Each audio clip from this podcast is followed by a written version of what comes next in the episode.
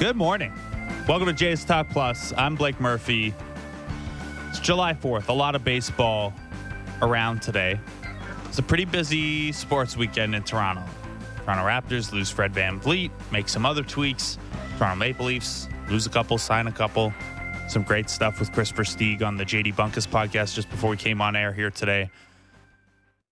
Unfortunately, even if there's all that happening with the Leafs and all that happening with the Raptors and the Blue Jays are off on Monday, they still make you talk about getting swept on the weekend by the Boston Red Sox come Tuesday. You don't I thought maybe yesterday's off day I could just come in and talk about something else, anything else other than the Jays dropping 7 in a row to the Red Sox now, falling to 7 and 20 against the American League East it is a tough go for this team right now. Not because big picture things are terrible, they are two games out of a wild card spot once again here.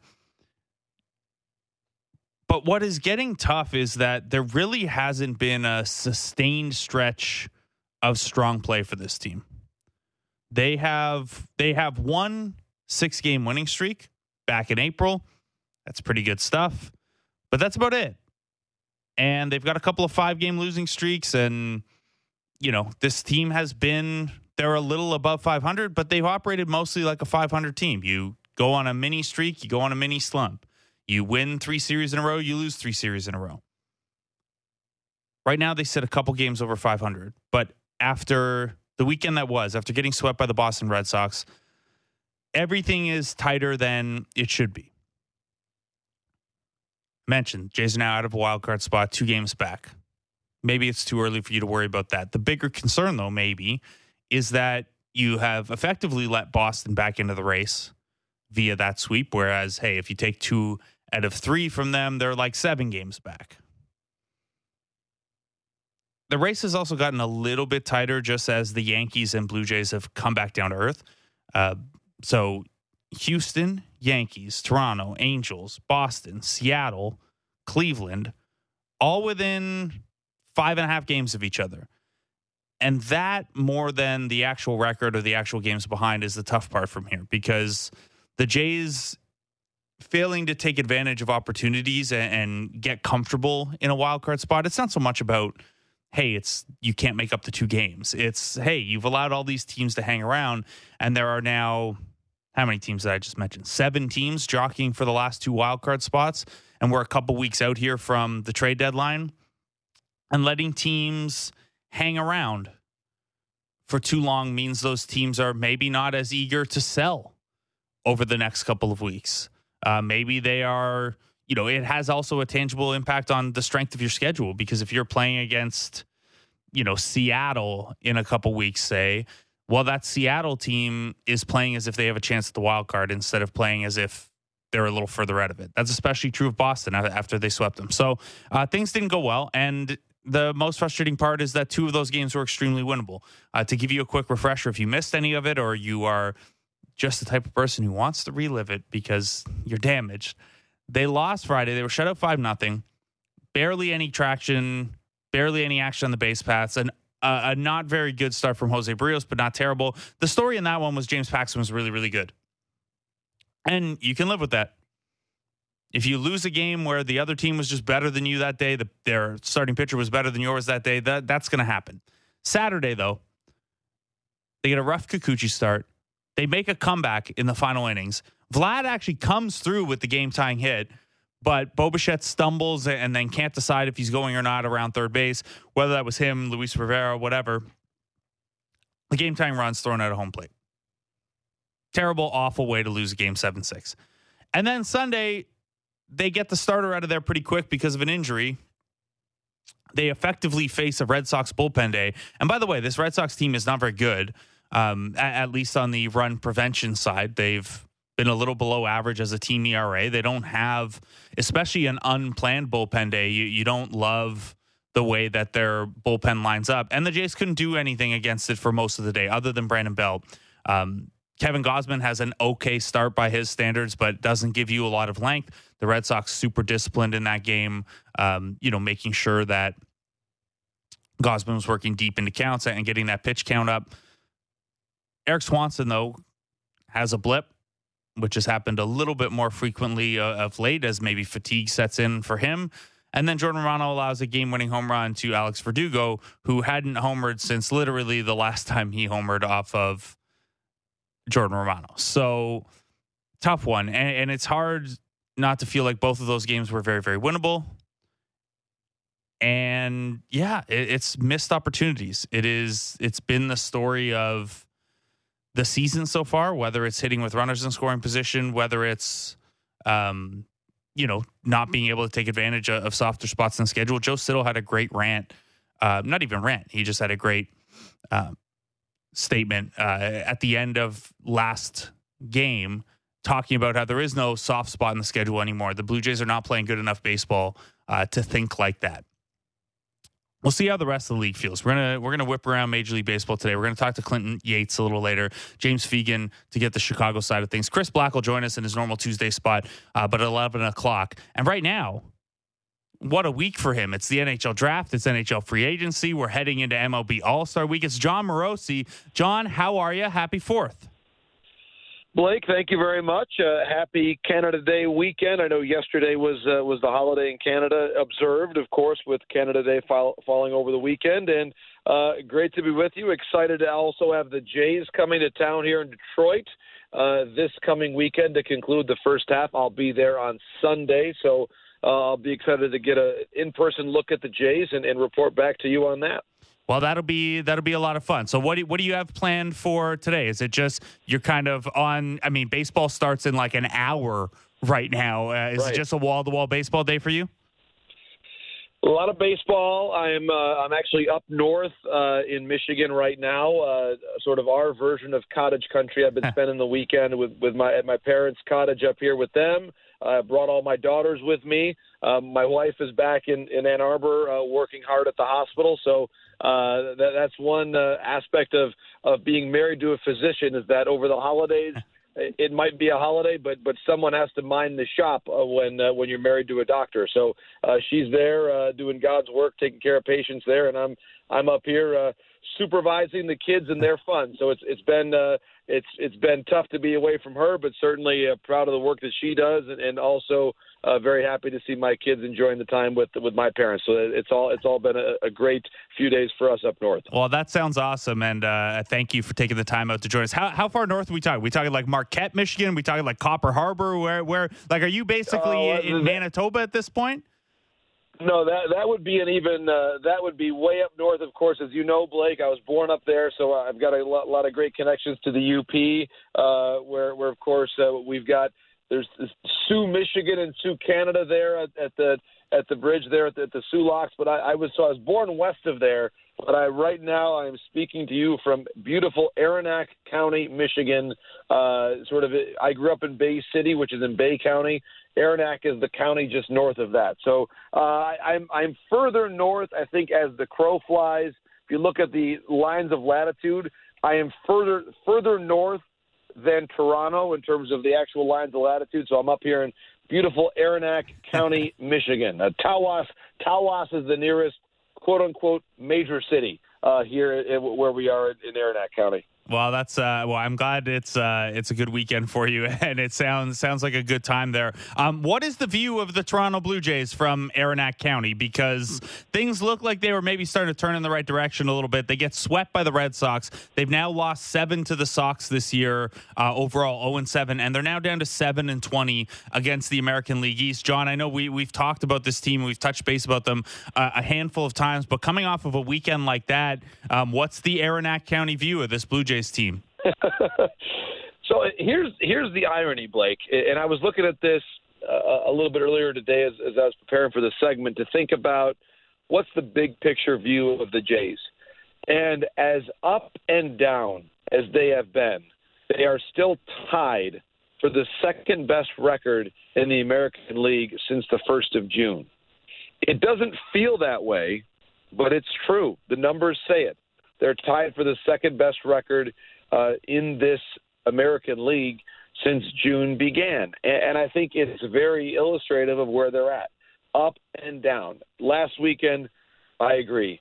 frustrating series to be swept by the by the one team that's below you in the American League East, and and two one-run losses at home, frustrating without a doubt, frustrating. And, and I think that it's also important to point out that as if you were if you were to listen to uh, this, you know, if you listen to WFAN, let's say in New York, about the Yankees, they would be saying tremendously disappointing year for both of their teams in New York, to be honest. The Mets are sort of a separate conversation, but they would say Yankees, terribly disappointing. Where are they going? No Aaron Judge, and yet the Yankees are ahead of the Jays in the standings. And as we speak right now, the Jays are two games out of a postseason spot in the American League. They really should be better than this. They really should be. Um, and I think this past weekend illustrates how they have fallen short. Uh, their their farm system um, is has been decent, but not necessarily at the moment, at least, producing impact players in the way that Baltimore's is in terms of a division rival. And also, there are, I believe, some pieces that could impact this team in the second half or be be solid trade options. I think Orelvis Martinez has has somewhat quietly put together a great season since the end of April. His April was dreadful, but he's been a lot better since then. Um, they're they're at Double A, crushing left-handed pitching. So where where is his spot potentially either on this team or as a trade chip. Davis Schneider, look at his numbers at Buffalo. Really encouraging. His his at bats have been very very strong. A right-handed bat who can play second base in the outfield. Is his defense trustworthy enough to bring him up to where the Jays feel like he's potentially a, a, a fit for their major league roster? So I, I think the the names are not necessarily the big names in, in terms of a top 100 uh, if you look at the MLB pipeline rankings. But I, I'm really intrigued by a couple of those bats, Martinez and Schneider. Where do they go to the major league roster at some point, or are they trade fits?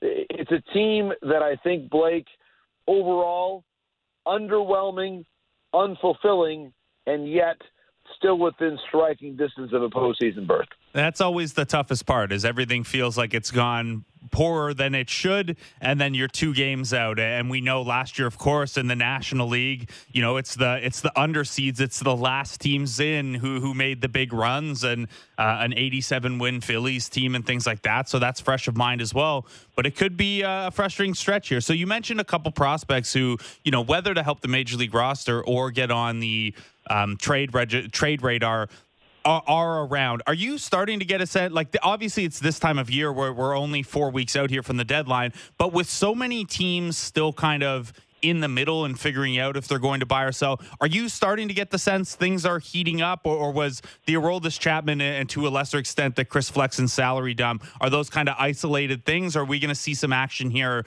maybe a little earlier than the actual trade deadline because the standings are so tight? Right. Uh, it's a it's a great question. I, I do think that to your point, those are rather isolated moves uh, in terms of Chapman Chapman getting traded. There are there are in general there are fewer commodities in the trade market who are clearer in terms of their price than the pending free agent reliever, as Chapman was. So that's a relatively easy player to figure out what a reasonable transaction would be. And there's a lot of a lot of communication between those two front offices. Uh, with Texas and Kansas City, they share a spring training site. Uh, Dayton Moore is now a member of the Texas front office.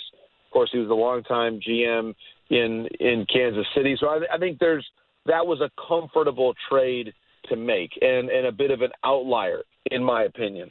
Uh, to where, to your point, some of the more intriguing potential sellers are those who arrive to this season with expectations of contending. You alluded to the the Flexen deal. Seattle probably not quite ready to to signal that they're really out of it. I don't think trading Flexen was was an admission of, of any sort of conceding on the part of the Seattle Mariners. But but they of course are are five games back now of a playoff spot. I think they are among the more intriguing sellers. I think the Cleveland Guardians, who at the moment are right there and, and close to a, a a postseason berth in the American League Central, they have some pitching to move. But how soon could they move it? Whether it's Bieber or Civale or Cal Quantrill, I think all of those names uh, are logical to be moved. And honestly, if, if I'm the Jays, I would be looking very closely at, at Cleveland's pitching because the Jays have solid one, two, three, you would say, but need some supporting arms when you look at the recent form of Kikuchi, Manoah. I know there was a, it was a somewhat encouraging rehab or rehab or minor league start that he made rather in the last couple of days there with New Hampshire. So I, I think that that to me might be where the Jays look to to augment their their back end starting pitching. But in the National League, some of the more disappointing teams are arriving with big payrolls.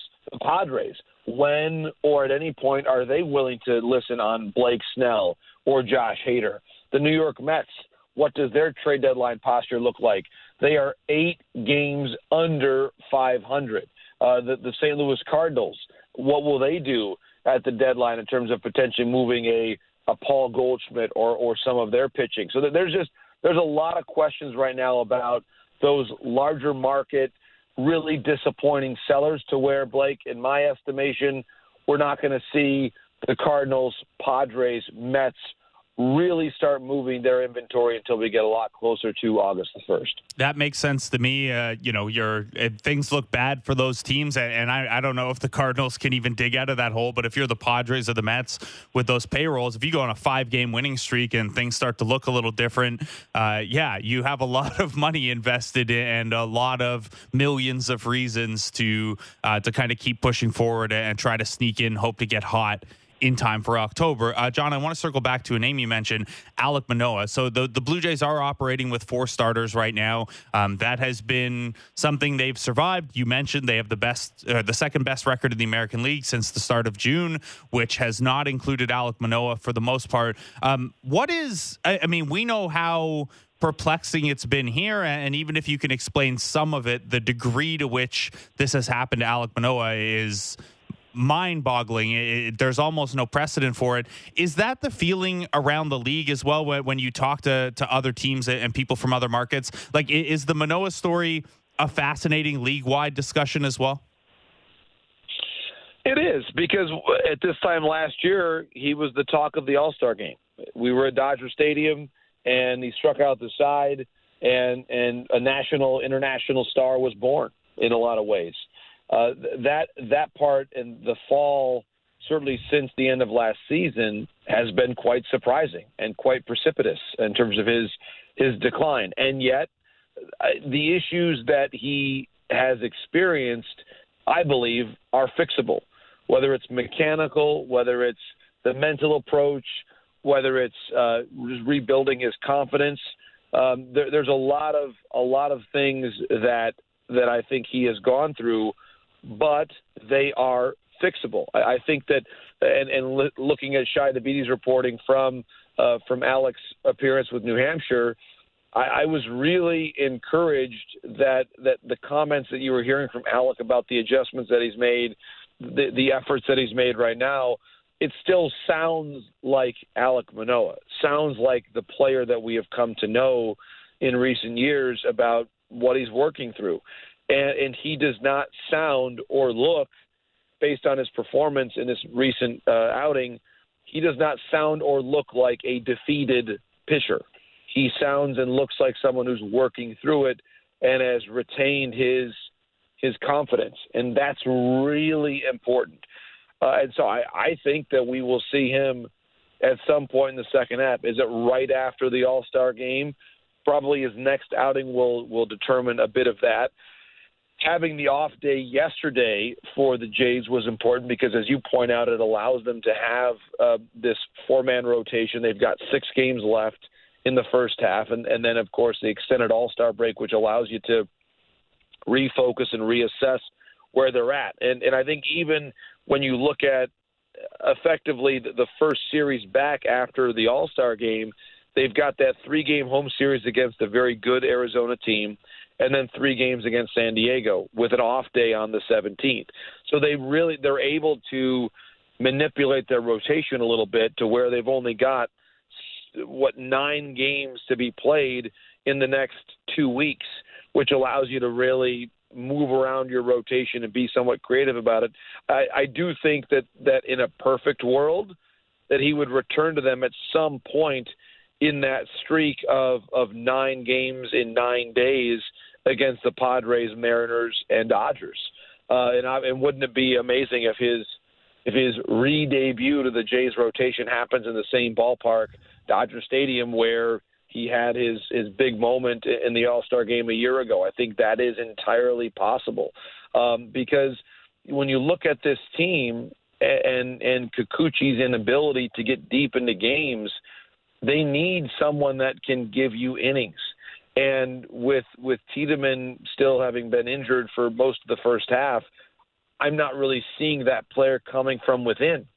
And so uh, outside of Manoah, that that is. So if if he continues to progress, Blake, I I see a path for him to be a part of the Jays rotation again at some point in the month of July. Because let's remember, when they sent him down, it wasn't with the idea that well, we're sending you down to the minor leagues and we'll see you in 2024. I mean, this is this is a pitcher who can still help them this season if he goes through the right checkpoints. And and I really think this last outing at, at Double A was a step forward. And if he keeps progressing, he's not maybe ready right now, but he's close to ready.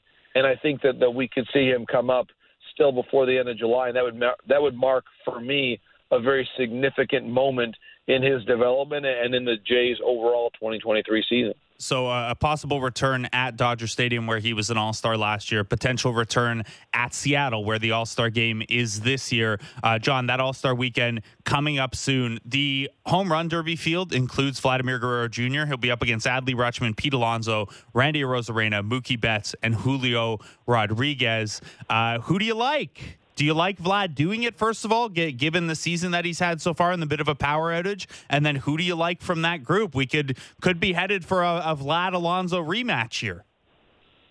We could. I, I, I like. I'll tell you this. I, I like Randy Arozarena in this in this competition. He's he's just a man made for the big stage. We've seen it in the playoffs. We've seen it in the in the World Baseball Classic. There are performers who are at their best when the lights are brightest. Uh, my pick right now, Randy Arozarena, but we know that Vlad has demonstrated an ability to, to perform at this event, just as Pete Alonso has. So I like uh, I like the field. I think MLB's done a great job of building out some really intriguing uh, candidates and performers for this. But I'm going to go with the great Randy Arozarena. All right, last one for you, Jon. Before I let you go and get on with your uh, your continue your long weekend, uh, I know you tweeted about this yesterday, but for you to be able to see and for baseball to be able to see something like Adolis Garcia and Luis Robert Jr. Uh, to go from Cuban teammates to Dominican Republic teammates to now All Star teammates, um, that just kind of drive home for you how special the international side of this sport is and how special a weekend like All Star can be. Yes, and, and I'm, I'm glad you asked about that. A, a friend of mine shared that photo with me. Uh, both, both Adolis Garcia and Luis Robert Jr. from the city of Ciego de Avila in Cuba. And so they were teammates in uh, Cuba's Serie Nacional, their national series, so the top level of baseball in Cuba. They were teammates there seven years ago and then both left Cuba around that same time, shortly thereafter, and they reunited in the Dominican where they were training for clubs and and then began their long journey to where they are right now as first time all stars and teammates on the AL All Star team. And so, to your point, Blake, I'm, I'm glad you asked about it because it is it is a journey, and and just the mere chance to have a path to Major League Baseball is something that maybe for those of us in in North America uh, in the U.S. and Canada, we might take it for granted a bit because if you're a great player at the amateur levels, you're drafted, and then you begin your journey. Uh, whether you're from Mississauga or or Oakville or or anywhere in the U.S., there's a path for you to be drafted, and I, I think it's really important to consider the the path that's a lot harder for those that that leave Cuba to seek freedom. And and here we are speaking on the Fourth of July, and and here they now have for Luis Robert Jr.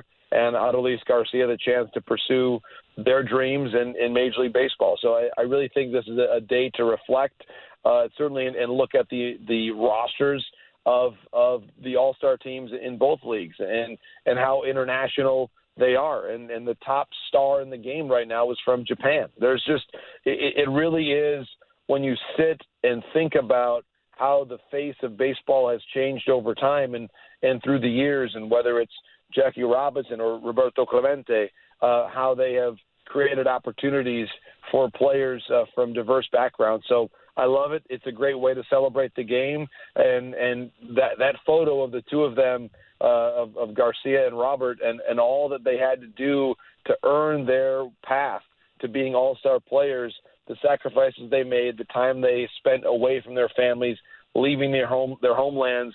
It is something that I think for us to think about it in we talk about the NHL draft, the MLB draft, um, and, and what it takes uh, to, to have that journey. And and for for a Cuban player, when you leave, you can't go back. You know, if you're a if you're a Swedish hockey player, a Finnish hockey player, you can go back home. You could visit your family in the off season and then come back and and pursue your dreams in North America. For for the Cuban baseball player, that's not an option. And and so I think my my respect has always been with those who who risk it all to pursue their dreams, and and to where when you look at that field uh, a week from today uh, in the All Star game, it really will hit home the journeys they've made. So my congratulations, felicidades to, to the Garcia and the Robert families because it is a, tremendous leap of faith that has resulted in in one of the greatest achievements that, that a Major League Baseball player can have. Yeah, and there are there are eight players in this All Star game with, with Cuban roots specifically, and then yeah, of course you mentioned Shohei. We're coming off of arguably the the best World Baseball Classic we've had, and certainly the most successful World Baseball Classic we've had. A great time for the international side of the game. Jon Morosi, thanks so much for taking the time out. Enjoy the rest of your uh, your up north weekend. Thank you, Blake. I appreciate it. I look forward to, to staying in touch, and, and I'll be eager to see the Jays in person there on, on Sunday here in Detroit. So uh, excited about that. Look forward to hearing your takes from that. And sorry we didn't get any NHL draft and free agency questions in for you, Jon. That's okay. We've got we've got a lot we've got a lot of time between now and uh, puck drop in October to get those those notes in, Blake. So anytime, my friend. I'll uh, look forward to our next conversation. Thanks, Jon. Jon Morosi, MLB Network.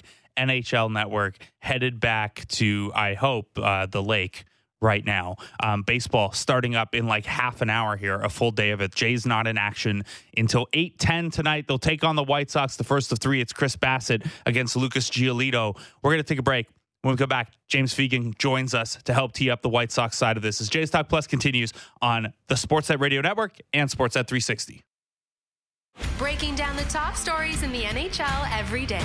The Jeff Marek Show. Subscribe and download the show on Apple, Spotify, or wherever you get your podcasts.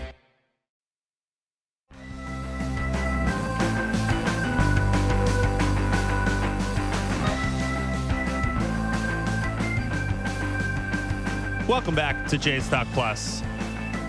I'm Blake Murphy. Jays in Chicago on the south side for three. Bassitt against Giolito tonight at 8 o'clock, uh, 7 o'clock in Chicago, 8 o'clock here. To help us tee up the Chicago side of things and to break down whether a longtime mediocre quarterback can throw out a good first pitch. It's James Fegan, uh, sometimes of Chicago Sun Times, formerly of Baseball Prospectus. Uh, I think Substack coming soon. James, how are you, man? Uh, no word on that yet, but uh, uh, yes, I'm fine. How, how, are you doing? I'm doing well, man. Uh, so, how was Jay Cutler as a as a thrown out the first pitch guy?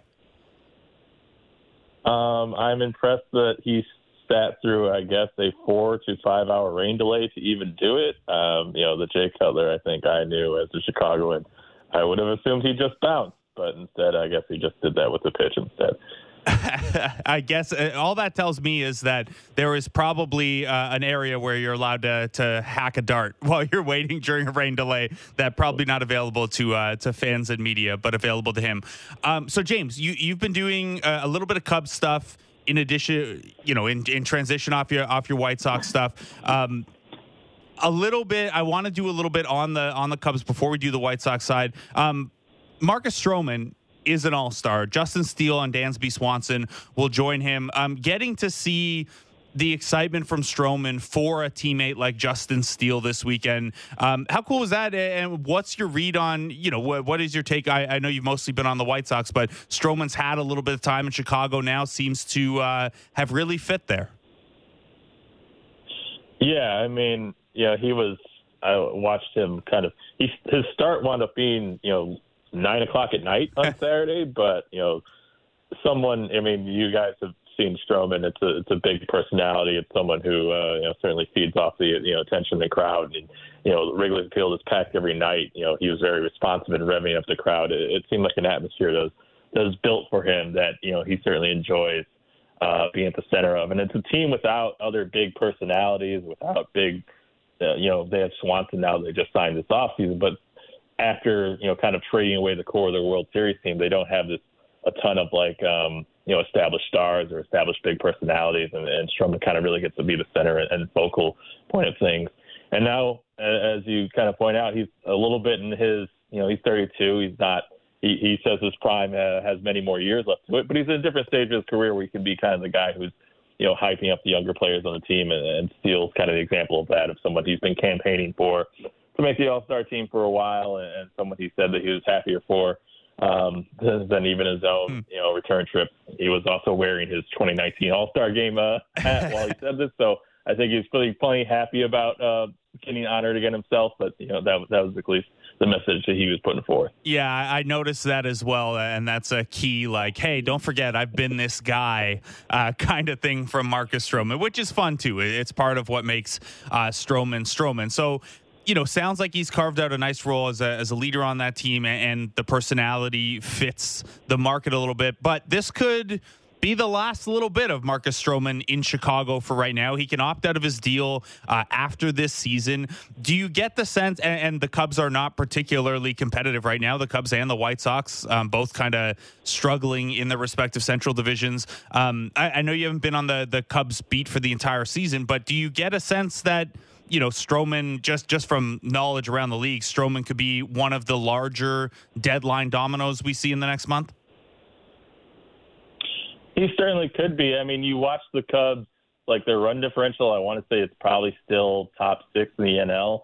Um, you know, uh, watching them this weekend, it's like this is clearly probably the better team on the diamond with them and the Guardians. They still managed to lose two out of three. And you know, they have a you know up and down the line. They have a lot of guys that get on base, they have a lot of good at bats. You know, their rotation I think is I want to say they're second in ERA plus in the entire National League. They should be better than they are. But at the same time, they've lost seven of eight uh, in a crucial stretch where they're supposed to be defining where they're going to go in the deadline. Um, so they're really kind of as much as I think they could go on a run at any moment, they're kind of tanking where they're at uh, for a team that's already probably looking more as next year and the year after that as their contention window. That yeah, they could certainly be in a position where they're you know five games under or more by the deadline, and I think what are we doing? Why would we not trade basically the best starter on the market and get what we got? Especially seeing as it doesn't seem like they're um, you know going to extend him in season. That that it seemed like it really petered out in spring. I think they'd love to have him back. I think he'd work for what they're doing, you know, next season. And, and because of that, it's always difficult to trade a guy that you think could be part of the long term picture, even if he's not contractually committed uh, past this year. But yeah, I, I think it'd be really hard to say let's not add, you know, basically some top prospects to the system because you know that Stroman's leading all uh, you know starters and, and wins over above replacement. He'd be the top starter on the market if they sold him, even as a rental.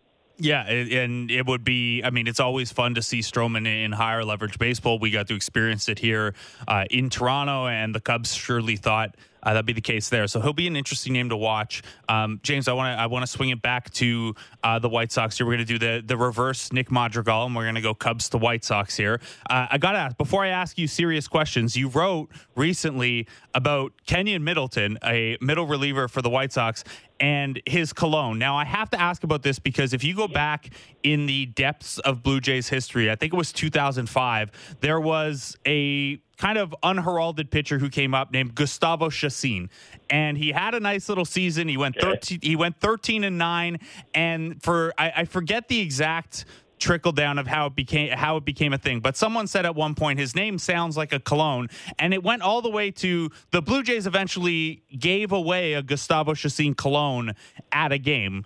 Uh, are we headed that way with Kenyon Middleton? Is is this a big enough thing to run back the Gustavo Chacin cologne giveaway? Um, I don't think that the uh, 2023 White Sox are quite uh, creating the sort of sensation uh, with their fans to, to late live this kind of promotion. Um, I just got to notice like Liam Hendriks has like this slide out tray at his locker, and it's always full of like Legos. And Kenyon Middleton has it, and it's full of like variety of cologne. So I just had to like ask him one day about it, and we got into it for a while, and it was fun. But you know, realistically, with where this team is going, I think Kenyon Middleton's a pending free agent. He's a reliever who's pitching really well. Um, those are always very attractive targets at the deadline. I think probably a contending team is going to get more wrapped up about you know Kenyon Middleton pitching good and smelling good uh, by the second half than, than the White Sox are probably going to. Yeah, I, I, would imagine he is uh, elsewhere, which will complete. Uh, I mean, he's he's checked off like half the teams in the league already uh, over the last four years. So uh, yes, and sorry, Keenan, not Kenyon, uh, as I uh, misread the letters on that name. Obviously, um, okay. So in terms of the position the White Sox are in, you, you kind of set it up there that they're not really going anywhere this year. They're 37 and 49. They're fourth in the AL Central. Um, technically, I guess they're only six games back because the Central is so bad. Um, is there any any thought that this team won't sell? Like, like are they are they a hot run away from maybe thinking about the division, or, or is the writing too far on the wall with this group right now? Um, like the front office is geared towards not selling. This is supposed to be a contention year. Okay. This is supposed to be a year where they compete. So I think if they went on a hot run, or if they're really in the uh, position to, um, you know, win the division, they're going to give them as much rope as they can. They're going to put it all the way to the end of July to try to make the decision. At the same time, this team is, you know, if not the worst, one of the worst teams in getting on base. Um, they now have two starters on the IL. Um, basically, their sixth starter, who they're keeping in AAA, is going to be their great depth, Davis Martin. He underwent Tommy John um, earlier this season. Their starting depth is hitting the rocks. Their offense is not consistent enough to let them go on a run. They just lost two out of three in Oakland, the worst team in baseball. This is not a team that's shown itself to be capable of going on a run at any point. So I think they're going to force the front office's hand at the end of July to do a limited sell-off where guys like, you know, guys who are just on expiring deals like Lucas Giolito or, um, you know, Middleton or Joe Kelly, um, I think kind of the obvious sell candidates are guys they have to consider moving because this team just doesn't got it in terms of, you know, their ability to really, you know, put themselves – like they, they haven't been within you know five games of 500 really since April. Uh, I, I think kind of the writing's on the wall. I don't think they're going full towards Dylan Cease and Luis Robert and all the long-term pieces that people would really be interested in.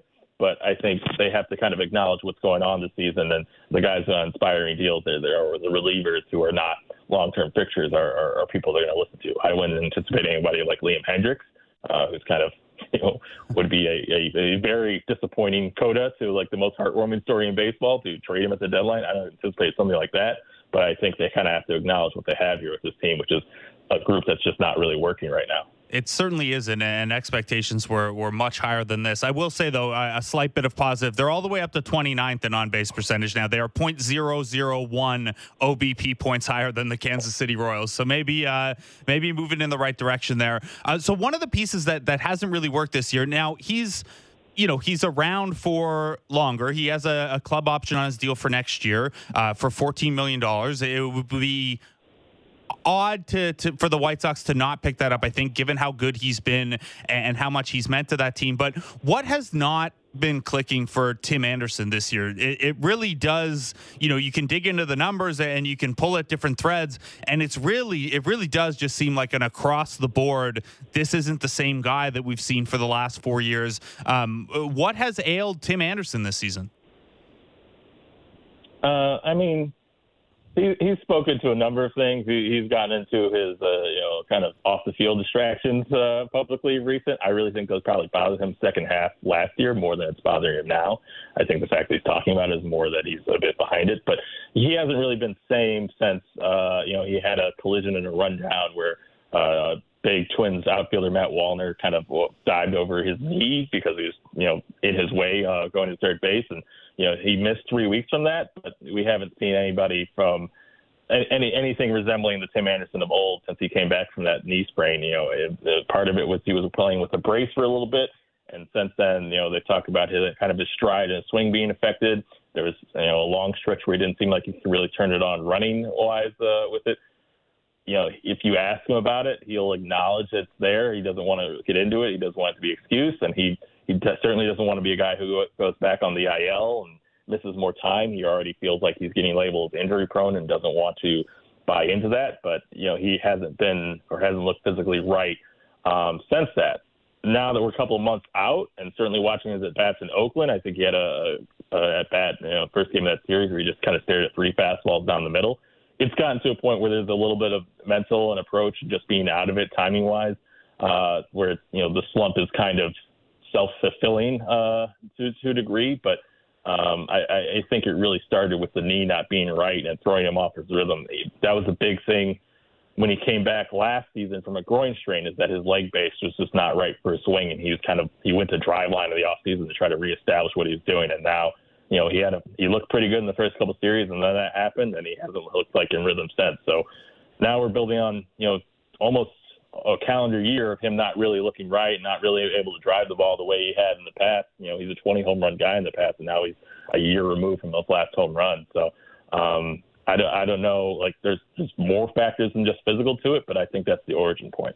Yeah, that, and that's uh, that's all. I mean, it's a reasonable origin point, and then the injury element, and yeah, it's uh, I mean, we're, we've seen it in Toronto with a, a, couple of guys this year that sometimes you need that kind of step back for a full reset. Um, on the hit, stay on the hitting side before uh, I, I, have a, a Giolito thing just to tee up tonight's game, but um, Luis Robert Jr. is you know the big bright spot for this White Sox team. Of course, a breakout 2021.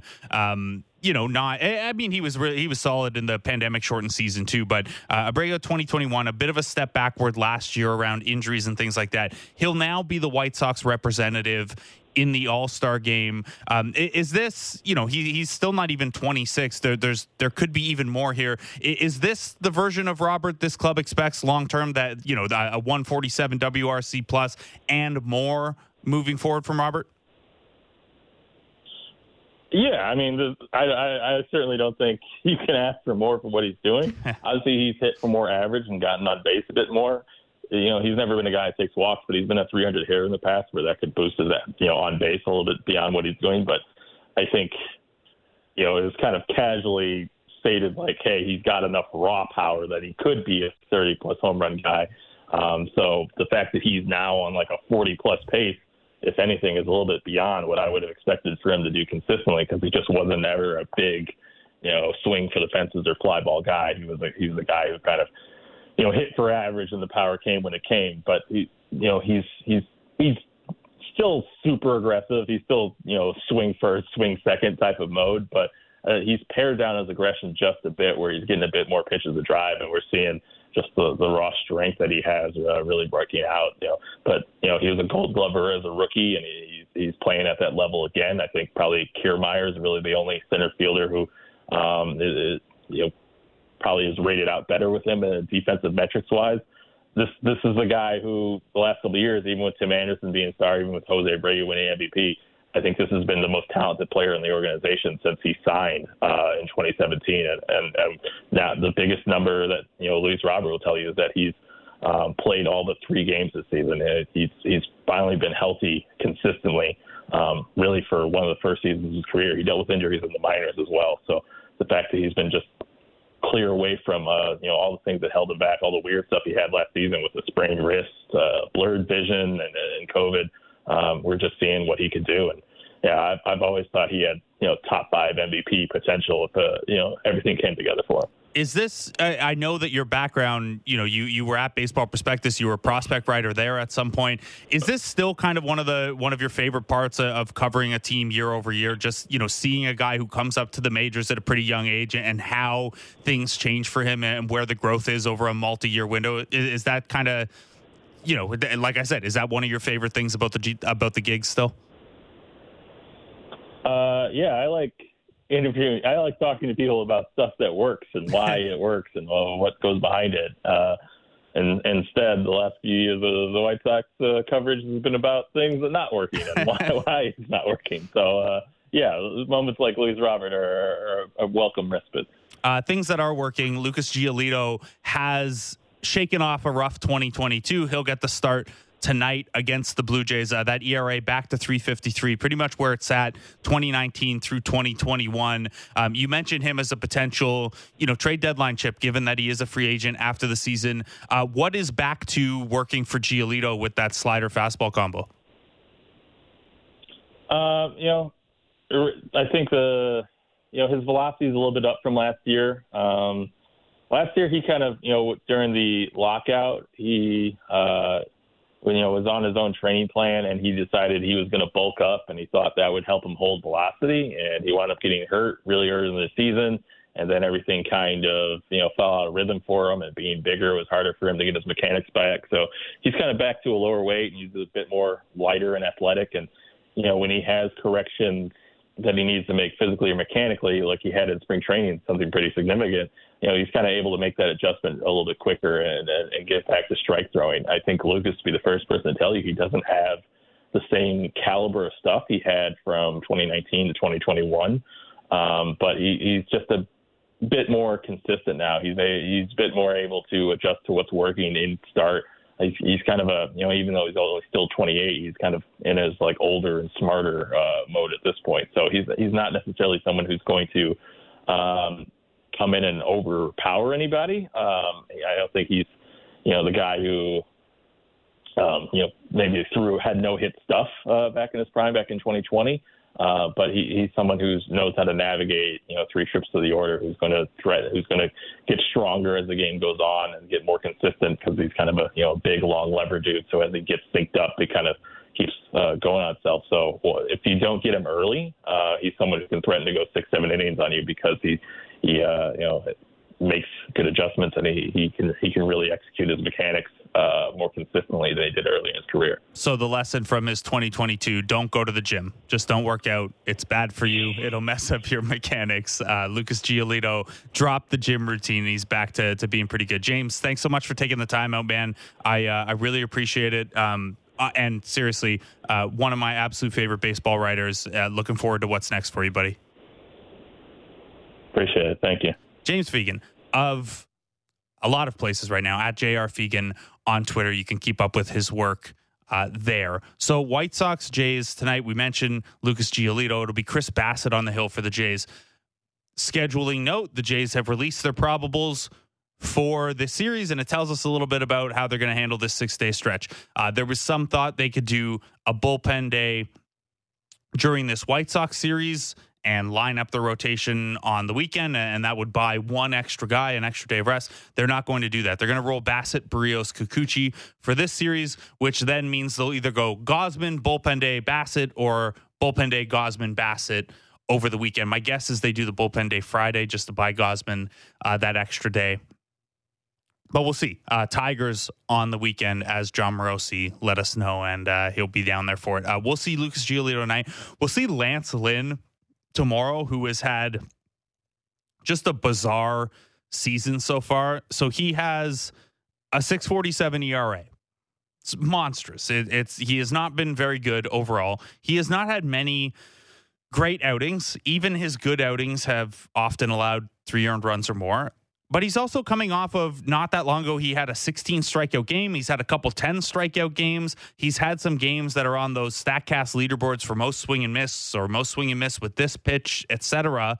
Um, and he's striking out more batters than he did last year overall. It's just the results from an earned run perspective aren't there. It's it's a pretty odd season for someone at 36 to be having. Hey, I have more strikeout stuff now. Um, I have more swing and miss stuff than I've ever had at any point in my career, and I can put up 16 strikeouts on a given day.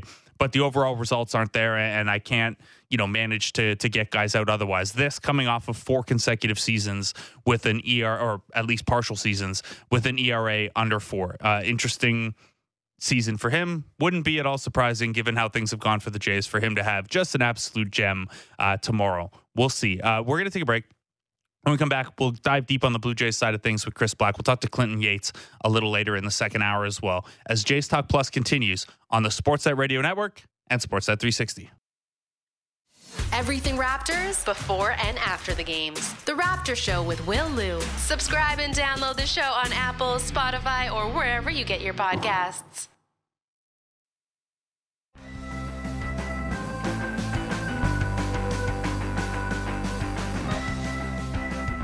Welcome back to Jays Talk Plus. I'm Blake Murphy. Chris Black requested his song choice too late. I had already sent them into Lance Kennedy. Sorry, Chris. Uh, he joins us now, though. He's a producer at Sportsnet. Twitter threads at Down to Black. Chris, how's it going, buddy? Uh, I'm doing very well. How are you, Blake? I am. I was gonna say I'm good, but you know, this show is always uh, less fun to do after a getting swept weekend. So I guess my first question to you is, uh, what the hell, man? I always say when people who don't work in our industry ask about it, one of the first things I say is, I'm not a fan in the sense of I want them to win because I'm a hardcore fan.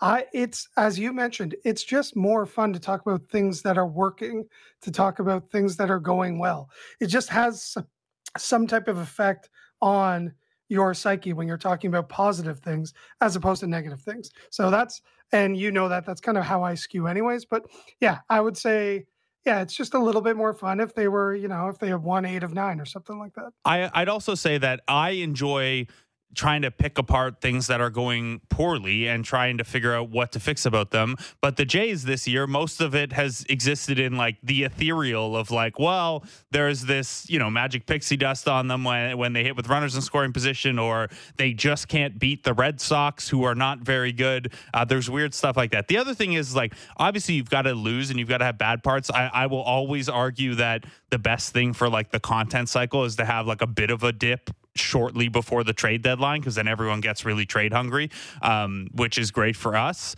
Uh, however, this has been this past weekend was particularly uh, egregious. So, it, how much? I mean, do you put anything? You have to put something into it, given the quality of the division. But the fact that they're seven and twenty against the American League East right now, and zero and seven against the Red Sox, I know you and I would generally be like, okay, well, that's you know that's noise. You play that hundred times, it's going to balance out. Do you strongly feel that way, or is there because they cost themselves a couple of these games, and it feels to me like a series where, given they picked up, they've been on a bit of a roll, and given what happened last time against the Red Sox, you would have thought that this was a series where there was some level of urgency. And if we've heard anything from people who know better than you and I over the last little while, even over the last few years, trying more, caring more, wanting to do more in baseball doesn't usually work. And that's the only, as you said, like this kind of weird space, especially when you're on the analytics side, as you and I probably fall onto. Um, when you can't measure this stuff and when you start thinking about other factors, the division stuff kind of plays into that. Like, do they try and tell themselves, hey, this game means a little bit more? And we've seen a little bit of stuff with Vladdy in terms of does he chase more at home? We've seen some other things. Do they try to do a little too much on the bases when they're at home? Um, I wonder with this team if they just if they know the expectations that surround them almost better than we do.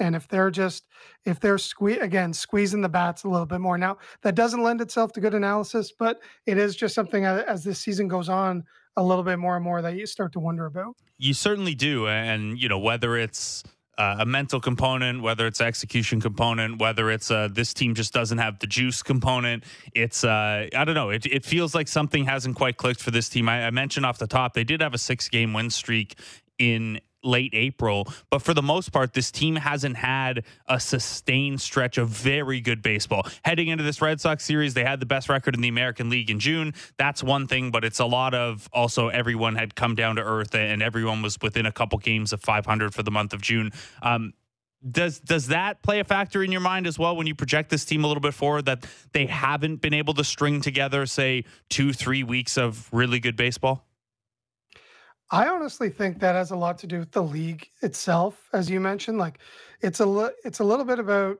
everyone being a little bit average, but I think it also what you're realizing as you see the entire league progress over the last few months is there are a handful of really, really bad teams, and then just a whole bunch of pretty good teams. Uh, I really haven't seen a ton of great. Obviously, Tampa was amazing to start the year, but I, I do feel like they're coming back to the pack. I I don't see a dominant dominant team right now, and I just I think every team has flaws. And I, the other thing that I, the other place where I always land when we talk about the Blue Jays in particular, and I, I don't think I'm the first one to say this either, but you know when we examine this team with a microscope, we aren't examining the other teams with a microscope. And I, I do think they all have flaws. I do think postseason will be wide open this year, but I just, you know, that that underlines the importance of locking in a spot and getting there. Yeah, and honestly, uh, to some degree, I think there's an element of well, had you done your business earlier, maybe one or two of these extra teams that are in this meaty middle would have been like, ah, you know what, we should sell off. We're further away. We lost a couple extra games. Uh, you can't really control that at this point, though. I will say the one team that looks kind of flawless right now is the Atlanta Braves, and they'll probably be yeah, one of the true. absolute most aggressive teams adding at the deadline because that's how they roll. Um, okay, so let's get into uh, some of the specifics. I, I, I, know there were a couple things you wanted to talk about coming off of that weekend, and you know, at a higher level thing, we can once again look at the hard hit ball stuff and results versus expectation. You, you sent me a thing earlier that uh, the Blue Jays are fourth in the league in hard hit balls. They are 17th in runs per game. If we look at the leaderboards for hard hit balls and runs per game, it is not a perfect one to one correlation, but it correlates extremely strongly, except for the Toronto Blue Jays. Uh, they're also, and I know sometimes it's, uh, well, do they hit the do they hit the ball hard on the ground too much? And that's certainly true at times for Vladimir Guerrero Jr. It's certainly been true for Alejandro Kirk, but they're also a top 10 team hitting the bar hall, hitting the ball hard in the air. um, what do you make of that? Like we we are again, we're past the point of well, it's small samples and things like that. It might be small samples in terms of statistical predictability, but it's 85 games into the season. That that gap's still persisting to uh, the most extreme degree in all of baseball. The quality of contact versus the actual run production. What do you make of that at this point? I honestly, honestly think for the most part, their process has been good. They're they don't chase a lot. They don't strike out a lot. They make a lot of contact. They make good contact. The thing that hasn't come are the home runs and the production with runners in scoring position. And it feels, I know when people hear people around the team talking about it's going to come or it feels like it should come, it really does seem like the process works. As you said, like Braves are number one in hard hit balls, they're second in runs per game. Rangers are second in hard hit balls. They're first in runs per game. As that correlation you mentioned is just really, really strong. The other part that I dove into with this is what else could be playing a factor in terms of not converting hits and runners on base into runs.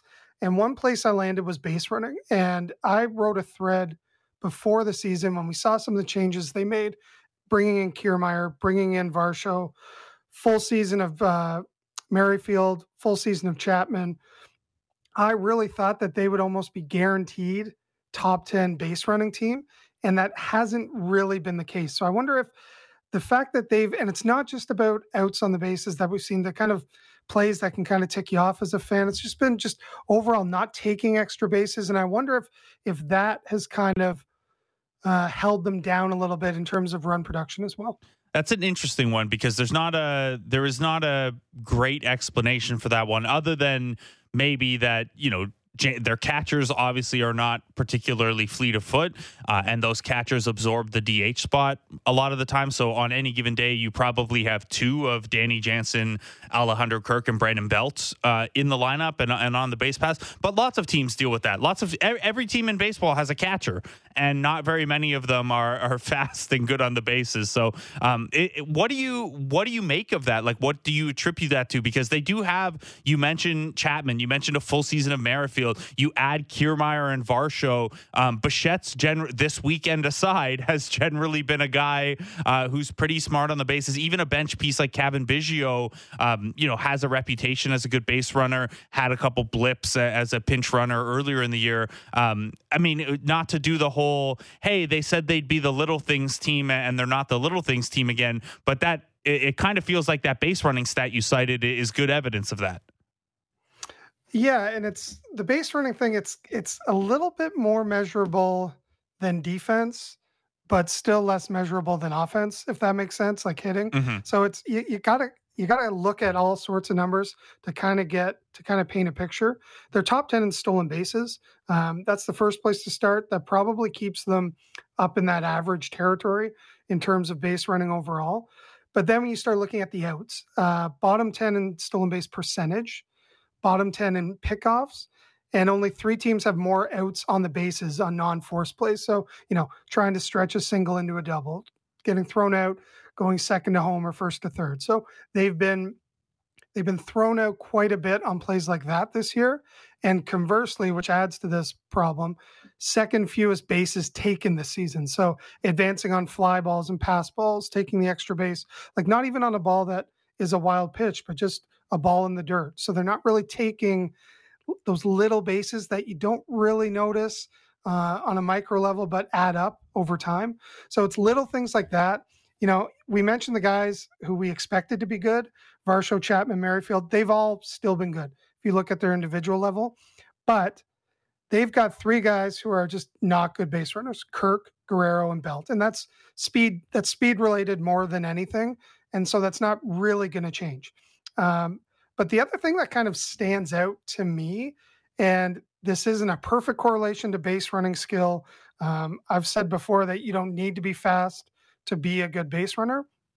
But the one thing that I was kind of surprised by are how many people on the Jays, their sprint speed has decreased by some amount.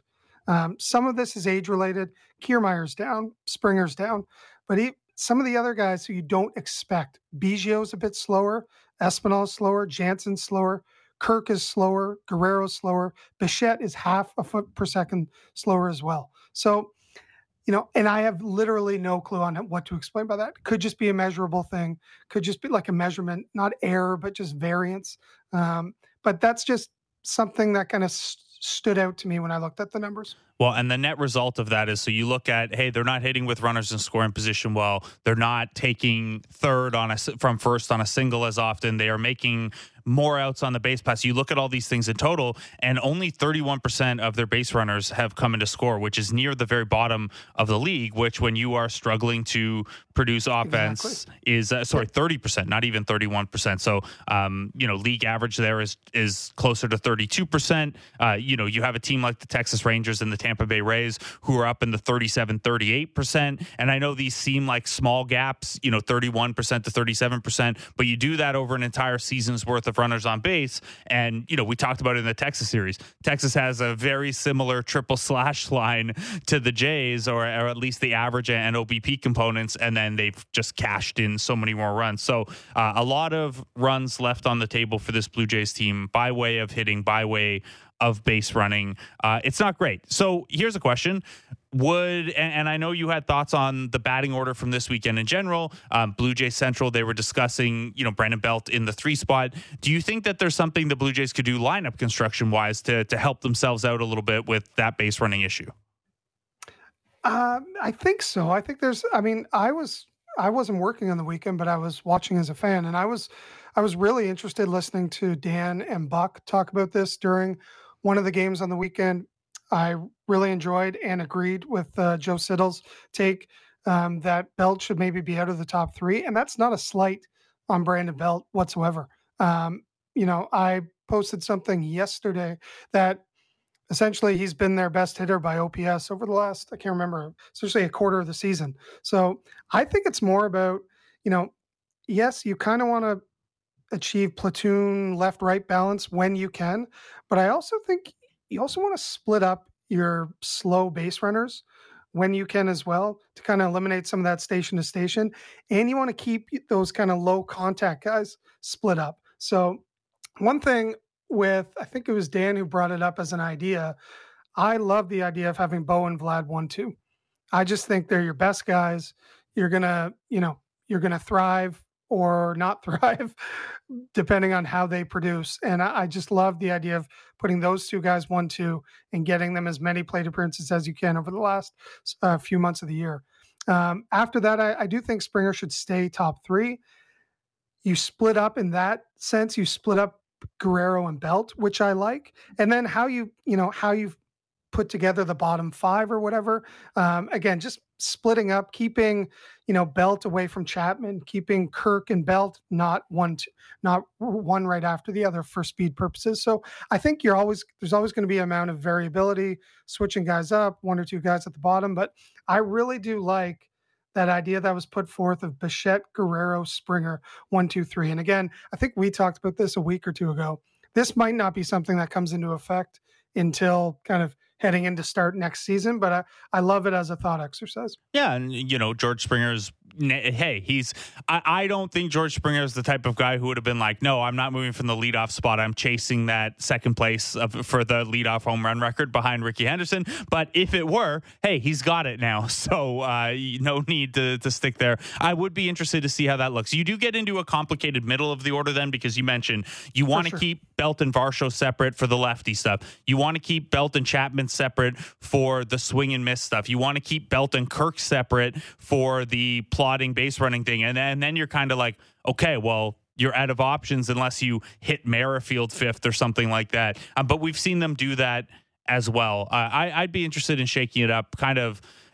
I, have said this before on the show for anyone who's curious. You you can crunch the numbers on this stuff, and over the course of an entire season, your batting order optimization doesn't matter a great, great deal, other than you want to get your best players the most plate appearances possible. On a micro level, game to game, we're talking about like fractions of a fraction of a run in terms of your projected output optimized batting lineup versus non-optimized batting lineup. Uh, so again, what guys are comfortable with, maybe just mix it all up. And hey, a little bit of let's get your best players uh, the most plate appearances possible. Which, uh, as long as they're all hitting in the top four, is probably going to be close to the case. But each successive spot in the lineup, you'd be expected to get you know an extra so uh, 40 or so plate appearances over the course of the year. Okay, Chris, let's turn the page. Let's look ahead to tonight. Chris Bassitt is on the hill. He'll take on Lucas Giolito and the Chicago White Sox. His last outing was tremendous. Career high strikeouts, uh, no extra base hits, handled the lefties a little better. Um, there are a number of things that stood out to me about that Chris Bassitt start. What is foremost of mind for you? Uh, like, what are you looking for inning one when he takes the mound against the White Sox tonight? I it's interesting because I, I, I certainly don't want to look past the White Sox, but I don't think they present as much of a challenge. Well, they have no lefties. Yeah, exactly. For Bassitt in particular, it's not really as much of an issue for what his issues have been this year, which are getting lefties out. So in terms of that, he's he's been dominant and great against righties for most of the year. Um, but it, it still is that he found success using pitches last start that he hadn't used as much of previously this year. And so it was a lot of, you know, the success that he had, or a lot of his success was sinker and kind of his horizontal breaking pitches. So cutter, sweeper, slider. And he did not throw a lot of those, especially to lefties last time out. There's a lot of four seamers up and then curveballs and kind of his off speed stuff, splitters and changeups down in the zone. So that was a big, big change for him last start. And again, you know, is it something that we're going to see a lot of tonight against this particular lineup. Maybe not, but I, I, just think it was a big change for him. And it was a big change in terms of what was a huge struggle getting lefties out. Like lefties were tagging him, uh, especially recently. And he made a drastic change, something that kind of started two starts ago, but he's made a kind of a fundamental shift in how he's pitched to lefties. So that was the biggest thing that stood out to me last start. Do you think that's sustainable? Because uh, you know, obviously, some of those pitches have platoon splits associated with them, not just for Chris Bassitt, but league wide. You know, you you don't see a lot of uh, righty righty changeups. You don't see a lot of righty to lefty sliders. Uh, the sinker is one that, depending on your specific type of sinker, whether it's a dead sink or an arm side run type of sinker, um, you know, the the arm side run types of sinkers have pretty significant platoon splits as well. So what he's been able to do now, he has eight pitches he can kind of pull from to to cobble together game plans versus righties and separate game plans versus lefties. Um, that pitch selection and kind of narrowing down what he's throwing to lefties is that something he can continue to ride? Again, White Sox and Tigers aside, because neither of them really have any lefties. Yeah, like I, I, do think it's it's almost as you mentioned with all the pitches he can throw, he is almost two different pitchers, um, depending on if he's facing a lefty or righty. And you see this with you know he's not unique in that sense, but you know when he's facing a righty, all those pitches I just mentioned that he kind of shelved facing lefties, that's what he's going to lean on when he's facing righties. He's going to be heavy sinkers, as you said, uh, as you mentioned, his sinker is kind of one that he can work up in the zone. It's not really doesn't sink a ton. It's more of a breaking. It's more of a breaking kind of in on a righty. So it's a lot of sinkers, and then it's a lot of those pitches breaking away from a righty, cutters, sweepers, sliders. Um, so yeah, I think it's totally sustainable. I just think it's interesting. I think it's a great building block for the last, you know, month or two of the year. I, I think it was great to see him because that that was something that could be and still can. You want to see kind of su- sustained success, but to see the success he had against lefties, just a really encouraging sign heading into the break and he's been dominant against righties all season. Uh, there have been obviously occasional blips. He's given up a couple home runs to righties, but for the most part, it's been lefties doing the extra base hit damage, lefties who he walks a little bit more. Um, he also had a ton of strikeouts in that game, and they weren't all to lefties his move to at least in that start, um, we've generally seen him use righty on righty, the sweeper as his kind of put away pitch. He went to the curveball a little bit more in that outing. Now the curveball is more split neutral, so that's a part of it as well. Do you like Bassitt going to the curveball as the two strike weapon a little bit more, or kind of even with the sweeper? Yeah, I just like the variability. To be honest, uh, the curveball, what he had done with it, it's that big loopy kind of real slow breaking ball that really it breaks a ton. Like it's something like, you know, when you add in gravity, it's something like uh, over 70 or like over six feet of break, where in terms of where it thinks it's going out of his hand and where it eventually lands. So it's that big loopy breaking ball. And yeah, he had three strikeouts with the last start, threw it a whole lot more with two strikes. It was a pitch early on in the year, he was using early in counts, which a, a, lot of guys do in terms of kind of stealing a strike early in the count, get someone to give up on that pitch uh, on an 0 count. They see it kind of ball out of hand and it's kind of looks like it's going super high. They give up on it. It breaks down in for a strike. That was kind of how he was using it a lot early. As you mentioned, he kind of, the two strike usage spiked up and he had success with it. I just like the mix. I, I, don't think it needs to be a, you know, a primary two strike pitch for him. I just like he's got so many options. I love mixing it up. I don't think there's any reason for him to ever be predictable in any count. And I think if we heard, if you kind of listen to what different analysts were saying uh, last start when the catchers had kind of taken over play calling or pitch calling for Bassitt, I think that was one thing that they maybe thought that they could add a little bit of variability to certain counts in certain situations. So maybe that's a credit to uh, to Kirk last start for kind of mixing up what they were doing. So Kirk, uh, of course, the numbers are the numbers. Chris Bassitt has 12 appearances pitching to Kirk. The ERA is under two. The ERA is significantly worse with Jansen and with Heineman. Um, but you are not a big subscriber to that. Now, catcher ERA in general is something we can statistically show that when you have enough of a sample, you know, again, all things equal, go with what your guys are the most comfortable with. But there's not a ton of evidence that catcher ERA in specific battery matchups sustains for all that long, unless you're I don't know R.A. Dickey or something like that. Um, we could also dig into, you know, okay, well, Danny Jansen has a better reputation as a game manager and a game caller, not Alejandro Kirk. Um, Kirk's a better blocker, and a better framer, but not necessarily in the starts that Bassitt has thrown. Uh, you you sent me a stat a little earlier um, off air that actually, even though Alejandro Kirk has better framing numbers on the season, when Chris Bassitt's on the hill, Danny Jansen's been a little better, uh, stealing him extra strikes. How much stock do you put into, and this can be Kirk Bassitt specific, or, or it can just be general, you know, the comfort uh, of battery mates. Are you a believer in that stuff? Do you want to see Bassitt, you know, tethered to, to Kirk as long as it's working here? I mean, generally any anything that's working just stick with it. Like i don't know how much i believe in any of it but i know that athletes are superstitious and if something's working don't break it, don't change it. So that's the first thing. Second thing is like generally i probably believe in these numbers more than most people. And so because i do think there can be i I think the pitcher catcher relationship is super important. And I do think there are things that can lend themselves to differences. I don't think it's random. And I don't think it always, you know, like I do think the number can mean something at times, whether that's, but I also think you can look into it. You know, is a certain catcher calling more fastballs in certain counts? Is a certain pitcher, or is a certain catcher calling more pitches with two strikes? Or like there was a, when I dove into the numbers last year, there were some instances of Moreno calling some really poor pitches uh, with certain pitchers that I thought lend themselves to explaining why certain pitchers had higher ERAs with Moreno catching. So there there are times where I really do believe in it, but with Bassitt, he was calling his own pitches for most of the season.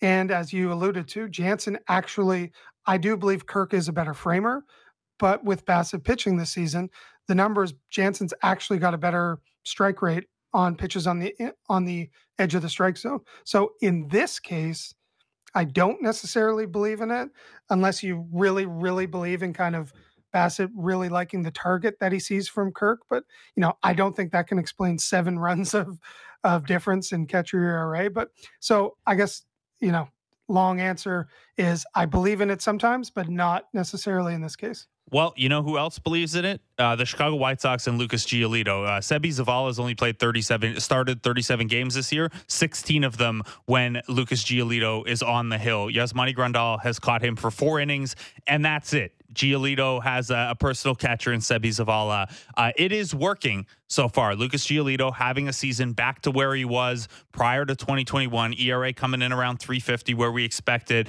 Uh, I know you dove into the numbers as you always do for the you know the the numbers sheets that you send out uh, ahead of Blue Jays broadcasts. What are you seeing in Giolito's return to form, particularly with that slider fastball combo? Yeah, a couple things. One, fastball, and we've seen this with a few starters in the last week or two, or actually a few weeks against the Jays, but working the four seamer up in the zone. Uh, so his average height is like three feet on that fastball, which is really like essentially at the top of the strike zone. So he's working that four seamer up and he's throwing the slider a ton. He's throwing it, throwing it more than he ever has, particularly early in counts, 0 counts and 0-1 counts. So if you're a Blue Jays hitter, you know, I'd love to see some guys sitting on a first pitch, second pitch slider, and you're hoping, uh, looking for some guys who can handle the fastball up in the zone. Now, what I would say, I would love to see, even though it flies in the face of past kind of years past performance, I'd love to see Biggio get a start tonight. I think he's handled four seamers pretty well up in the zone of late. Um, especially this year. I think he's, you know, I think he could handle that pitch in particular from Giolito. Giolito's not killing the radar gun. I think Biggio could maybe make a difference towards the bottom of the lineup tonight. That could be interesting. The high fastball is uh, is always interesting too because you know there's velocity and then there's what a scientist would call uh, effective velocity where you know how how difficult is it actually to catch up to that? And you know the higher you, the reason high fastballs are, are on vogue is you get maybe not an extra tick, but the higher in the zone it is, the faster your bat has to be to get to it with with a clean bat path. It's a, and high and inside is tougher than low and outside. It's the same reason when we talk about say Jordan Romano's extension at his height. That's a factor as well. He's releasing it closer to the plate, so even if the velocity is what it is, you have a little less time to get your bat around on it. Um, I bring that up just to ask you a quick Romano thing because I know you and I had a fairly positive Romano conversation uh, last week's show or the week prior, and then he immediately got hit hard a couple times. A save that he still managed to save, but he got uh, he got hit pretty tough in that one save where it was a two run game and he gave up one run and they gave him an out back on the base pass. And then, of course, giving up the game tied home run on the weekend. Uh, any concern with how things have gone for Romano? Like I know middle middle is just a mistake, but it's happened a couple times. Is there anything to that to you, or you you still uh, high confidence with the Jays closer?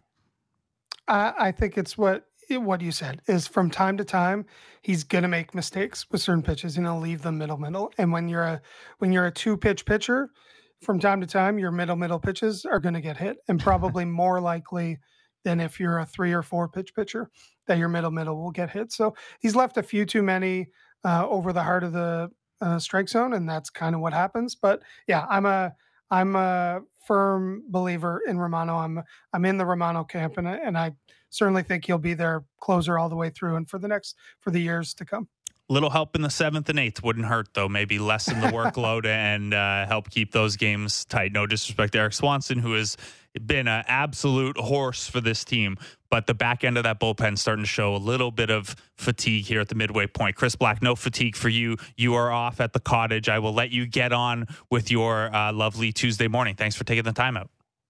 Anytime. See you later. Chris Black, producer at Sportsnet, at Down to Black on Twitter. We'll in the last few minutes of the show, we'll continue setting up uh, this series, Jays and White Sox. Uh, although you also have Blair and Barker five to seven. I think you have a seven to eight pregame show tonight since it's a, a later start as well. Uh, lots of Jays to come for you throughout the day. We're going to take a break. Uh, when we come back, we'll talk to Clinton Yates of ESPN and Around the Horn. We'll go around the horn a little bit around Major League Baseball, some of the the cool stories right now, some of what he's looking forward to at All Star Weekend as well. Clinton Yates joins us next on Jays Talk Plus on Sportsnet on the Sportsnet Radio Network and Sportsnet 360. The most opinionated Maple Leaf show out there. Real Kyper and Bourne. Be sure to subscribe and download the show on Apple, Spotify, or wherever you get your podcasts.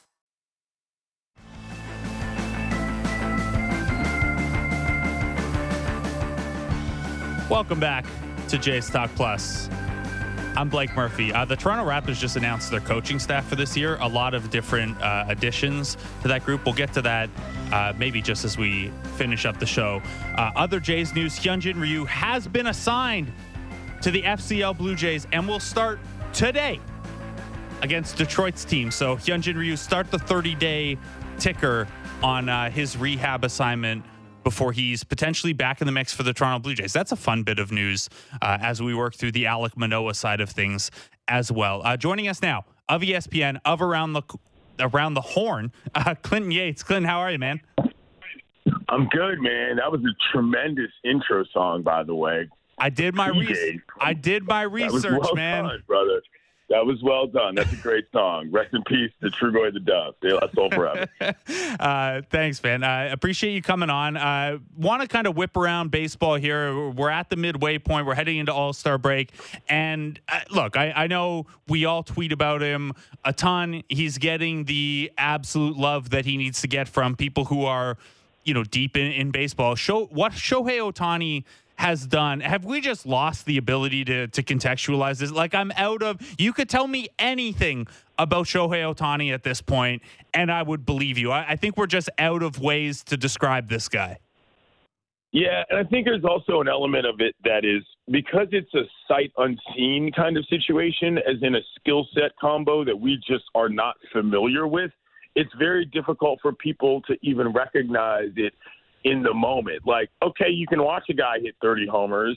Okay, you can watch a guy with a nasty off speed pitch that nobody's ever seen before. But your brain can't necessarily put together that it's the same person because that's just not a thing that we do. And so I live in Southern California. I watch him every night. And sure, the halos are garbage. But when you cumulatively think about what it is that the human is doing, it's like, hold on a second what's going on here, you know? And I think that for a lot of people, the way to really crystallize it is if you go actually see him at the ballpark. I don't know if you've ever been out to the yard and seen him with your own eyeballs, but when you see the person, it's a different feeling. And that's something that makes it unfortunate that he plays – I don't want to say in a market in which he's not very well exposed because it's Los Angeles, it's a huge market, but the team specifically is not one that people typically go to immediately when they think about big time baseball clubs. So you're right. There is an element of inability to contextualize it, but also like that's normal human nature because this hasn't happened before. Don't talk to me about Babe Ruth. You know what I mean? Like he only hit when he pitched and he didn't even play against black players. Like this is a completely different thing. And I think that there's nothing wrong with people not really understanding what they're looking at because hello, they've never seen it before it's it's ridiculous and and you know there's the the having never seen it before at the same time should be the most special thing but also you know people it, eh, not not can't understand it but it is hard to contextualize um so with, with respect to Shohei, you know, outside of the baseball world as well. So we're coming off of, you know, I, I know our pal Joon Lee had noted this at the start of the season. He was the first Asian athlete to, to be on the cover of a video game. And then the WBC happens and it couldn't be a bigger Shohei showcase. And now he's having a better season than he'd had before. And we even thought prior. Like, what else can Shohei do, and, how much of this falls on Major League Baseball to continue making him? He should be the biggest star in sports right now, probably. What does he have to do more, or what does Major League Baseball have to do more to help him break through to that level? You know, I think that there is kind of a presumption between American and, well, North American audiences that somehow players and people have to appease to them and their sensibilities in order to be considered successful.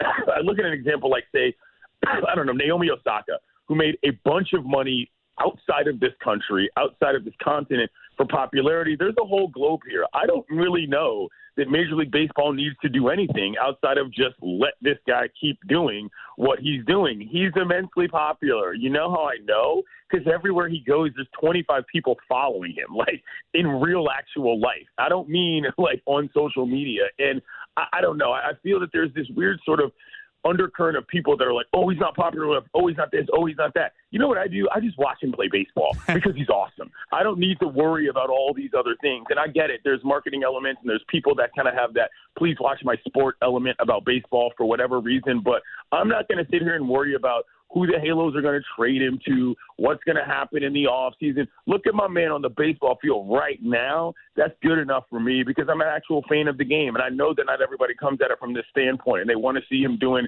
I don't know, chocolate milk commercials or whatever else it may be. But at the same time, like, that's not a requirement anymore. It's just a different era. You can just kind of be good and that's just fine. He's getting paid millions of dollars to do it, and I'm glad that the guy's living his life.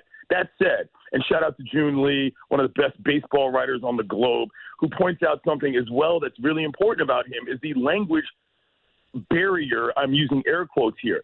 Shohei can speak English and chooses not to because it's just not worth his time. Think about that when you think about what is going on regarding who audiences are that should be courted to and who should not. This guy's focused on his job, and he's doing a great, great job at it, and I love it it's it's terrific. it's a lot of fun, and yeah, the the marketing elements and the MLB getting the most out of it elements are real, but they're absolutely not critical to us enjoying Shohei Ohtani. And you mentioned the ballpark experience; he's going to be here at the end of the month. Um, and last year was you know the hottest ticket of the season, short of the wild card game. So uh, hope a lot of people get a chance to to check him out here as well. Now, Clinton, having said that, I know you do care about the health of the sport of base, baseball and its long-term, you know, popularity and growth and things like that. And and you had this great thread recently about why something like the College World Series having such good ratings is so important to the continued growth of this game. And this is coming off of a World Baseball Classic that, yes, is MLB run, but is not the same as MLB baseball, and, and it had record ratings. Why are those things so important to you as we look at kind of the near term future of baseball? I think the thing that is difficult for a lot of people to understand, particularly if you didn't come up playing baseball in the developmental world, is that Major League Baseball is literally just the top flight.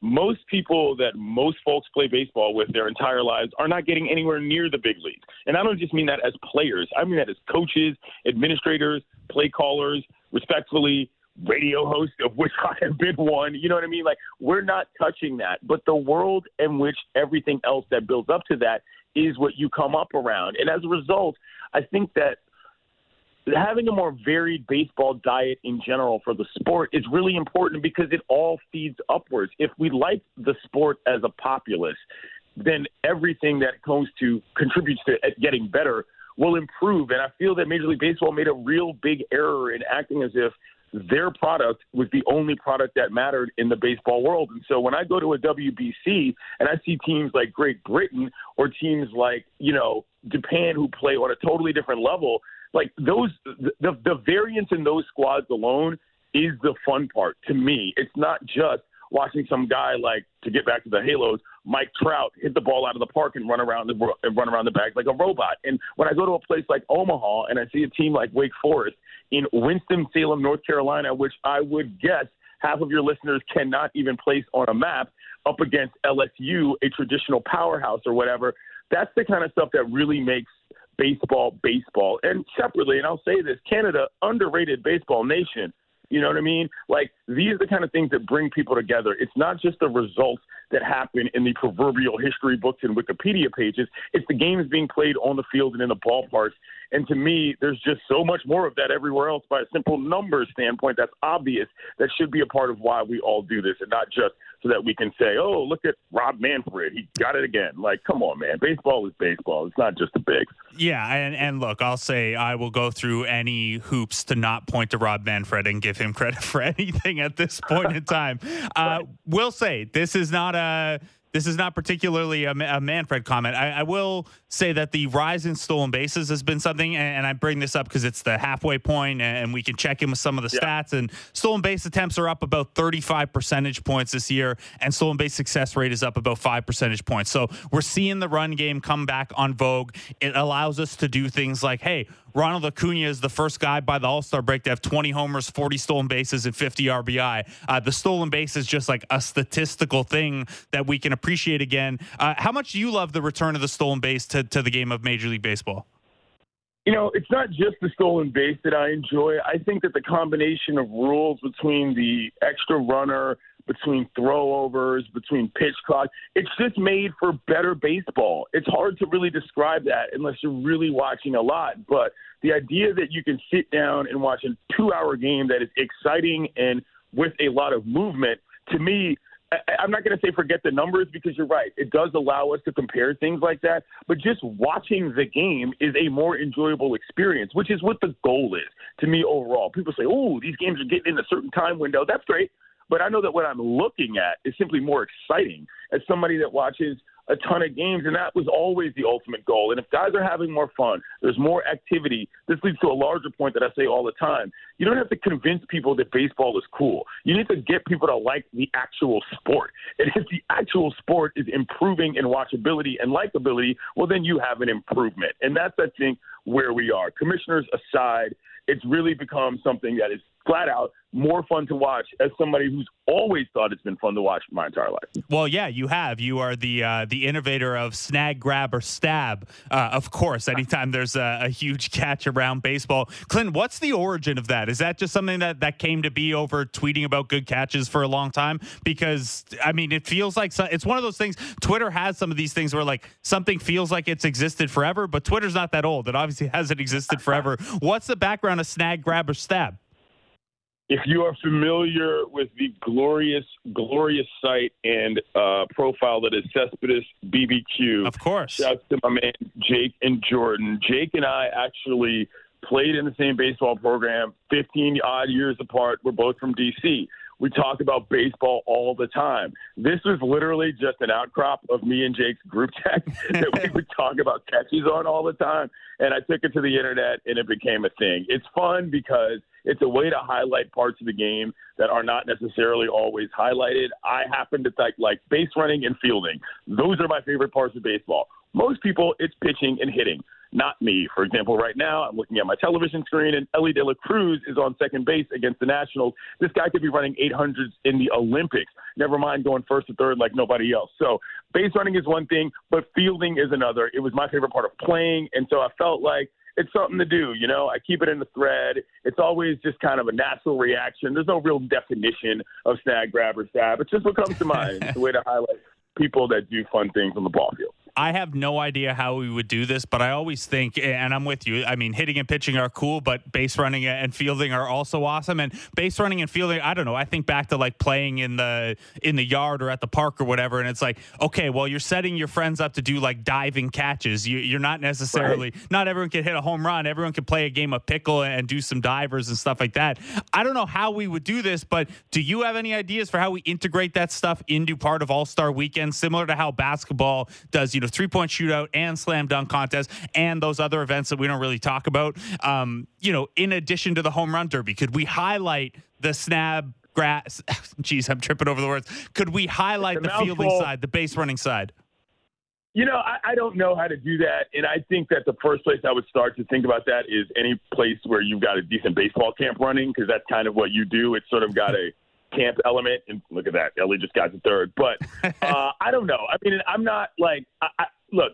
It would be great, but again, there's enough baseball as is, you know. And I, this is the thing I say all the time to folks: people want to they see something and like, well, I won it on the big stage before I'm going to say that I really like it, bro. Just watch the games, like they're all there, you know. And that's kind of where I am on this. It would be fantastic if there was some kind of a I don't know if you take homers back over the wall kind of thing, but that risk injury and that's just really not necessary, especially when there's a hundred friggin' 60 games, 62 games a year where you could watch this on your own. And so I do think that there is an element that's missing from the overall like skills competition element of the All Star game. But at the same time, there's a million things that would change about All Star game weekend before it, it's that, you know, and that's that's just kind of where I am. The number one one being I would bring back letting players wear their own home uniforms yes. on the field. That's what I would do, but that's just me. Yeah, I, I love that look, and I, I, have to wonder. Like, I I understand why it's they want to be able to sell All Star jerseys, but like they can't sell a lot, right? They're not very nice jerseys.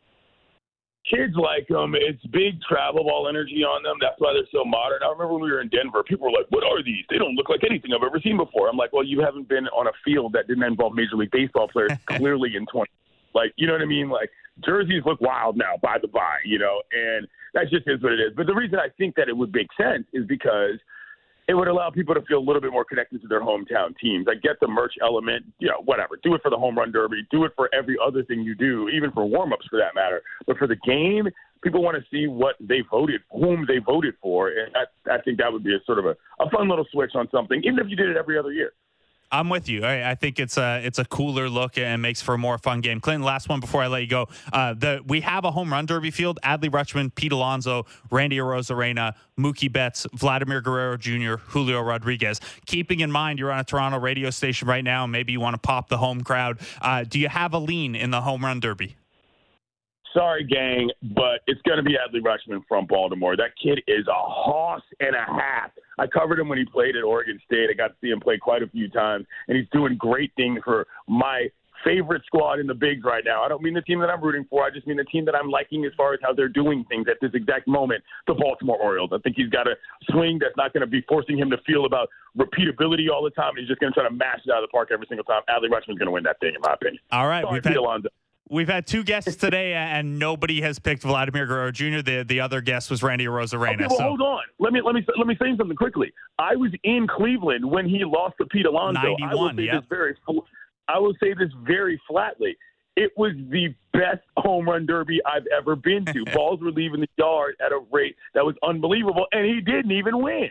You know what I mean? So, sure, Vladimir in there is great, but I just don't think he's going to win.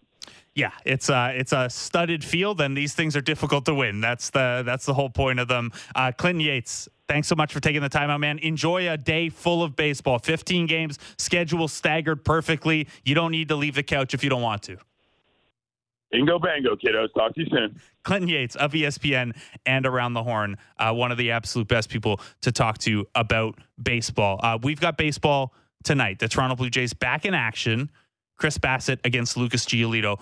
This series will then go Jose Berrios against Lance Lynn, Yusei Kikuchi against a big old TBA on Thursday. Uh, Banks would be the guy starting, um, Tanner Banks, rather, would be the guy starting on regular rotation, but they're having to do some things right now around some injuries and some juggling. Could be one of those situations too where uh, they look at you know what shape the bullpen is in and things like that. That's surely familiar to you. Banks has kind of bounced back and forth between uh, long, like short starter and long bullpen guy. Anyway, what that means for the Jays is that they have bumped the last bullpen day that they'll need before the All Star break to the weekend against Detroit. We'll see Gausman and Bassitt in some order there as well. I mentioned it a little earlier, but in case you missed it, Hyunjin Ryu is going to start today down in the FCL. Uh, so that gets the 30 day clock going on his rehab assignment. Um, it has sounded good from a how he feels, how he looks, conditioning, all that stuff standpoint. Uh, but the big thing to he- listen for coming out of this one will be uh, the velocity because he was down around 88 the last update that we heard.